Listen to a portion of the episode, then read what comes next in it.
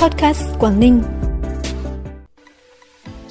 Quảng Ninh, GDP 6 tháng đầu năm tăng 9,46%, đứng thứ tư cả nước. Ngày 16 tháng 6, thành phố Hạ Long sẽ khai trương phố đi bộ bài thơ. Phát hiện hai vụ buôn bán hàng giả tại thành phố Móng Cái là những thông tin đáng chú ý sẽ có trong bản tin hôm nay 13 tháng 6. Sau đây là nội dung chi tiết. Thưa quý vị và các bạn, tại buổi tiếp và làm việc với ông Yasuo Hajimoto, Chủ tịch Hội đồng Quản trị Công ty Trách nhiệm hữu hạn Tamagawa Seki, Nhật Bản vào sáng nay, đồng chí Cao Tường Huy, quyền Chủ tịch Ủy ban Nhân dân tỉnh khẳng định tỉnh Quảng Ninh sẽ tạo những điều kiện thuận lợi nhất, tập trung giải quyết những khó khăn vướng mắc để nhà đầu tư đẩy nhanh tiến độ và khởi công dự án trong tháng 10 năm 2023, nhanh hơn 2 tháng so với đề xuất của nhà đầu tư. Được biết, công ty trách nhiệm hữu hạn Tamagawa Seiki đang triển khai các thủ tục đầu tư hệ thống nhà xưởng sản xuất với nguồn vốn trên 35 triệu đô la Mỹ tại khu công nghiệp Sông Khoai, thị xã Quảng Yên. Dự kiến đến hết tháng 6, thu hút vốn đầu tư trong nước của tỉnh Quảng Ninh ước đạt trên 44.000 tỷ, bằng 102% kế hoạch, thu hút vốn đầu tư nước ngoài FDI ước đạt 832,1 triệu đô la Mỹ, đạt 83% chỉ tiêu nghị quyết của tỉnh ủy và 69,3% kế hoạch của Ủy ban nhân dân tỉnh. Chủ trì cuộc họp đánh giá kết quả công tác xúc tiến đầu tư 6 tháng đầu năm và triển khai nhiệm vụ trọng tâm 6 tháng cuối năm 2023 được tổ chức sáng nay. Đồng chí Bùi Văn Khắng, Phó Chủ tịch Ủy ban nhân dân tỉnh yêu cầu các sở ngành liên quan tiếp tục tập trung tháo gỡ những khó khăn vướng mắc cho các nhà đầu tư tại các khu công nghiệp về điện, giải phóng mặt bằng, thủ tục hành chính, đồng thời tăng cường việc liên kết chăm sóc các nhà đầu tư đã có để mời gọi, thu hút các doanh nghiệp phụ trợ, khai thác triệt để các kênh ngoại giao nhằm mời gọi, thu hút các nhà đầu tư lớn tiềm năng như Hàn Quốc, Nhật Bản, Đài Loan Trung Quốc trong thời gian tới.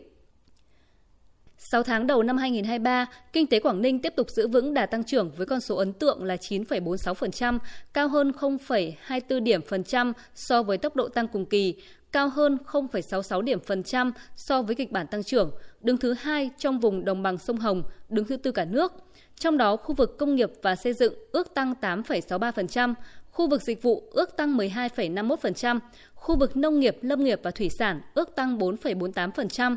Tổng thu ngân sách nhà nước trên địa bàn tỉnh ước đạt 28.000 tỷ đồng, bằng 53% dự toán trung ương giao, bằng 52% dự toán tỉnh giao, bằng 101% cùng kỳ. Phố đi bộ bài thơ sẽ được Ủy ban nhân dân thành phố Hạ Long khai trương vào 8 giờ thứ sáu ngày 16 tháng 6 năm 2023. Phố đi bộ sẽ hoạt động từ 18 giờ đến 24 giờ tối ngày thứ sáu thứ bảy hàng tuần. Chương trình khai trương sẽ có nhiều hoạt động văn hóa nghệ thuật đường phố đặc sắc, cùng các gian hàng trưng bày giới thiệu các sản phẩm ô cốp, ẩm thực đường phố để phục vụ nhân dân và du khách. Phố đi bộ bài thơ hứa hẹn sẽ trở thành địa điểm không gian văn hóa không thể bỏ qua của khách du lịch và nhân dân thành phố vào tối thứ sáu thứ bảy hàng tuần.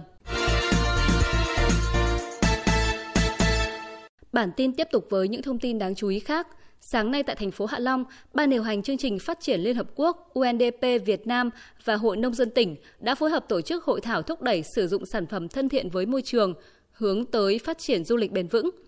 Tại hội thảo, các đại biểu đã chia sẻ kinh nghiệm trong việc giảm thiểu rác thải nhựa trong du lịch hướng tới phát triển bền vững, thúc đẩy các giải pháp sáng tạo hướng tới kinh tế tuần hoàn, giảm thiểu rác thải nhựa trên Vịnh Hạ Long – trong khuôn khổ hội thảo đã diễn ra khai mạc tuần lễ giảm thiểu ô nhiễm rác thải nhựa tại Hạ Long, đồng thời trưng bày một số sản phẩm tái chế của hợp tác xã Greenlight Hạ Long, Liên minh xanh My Organics.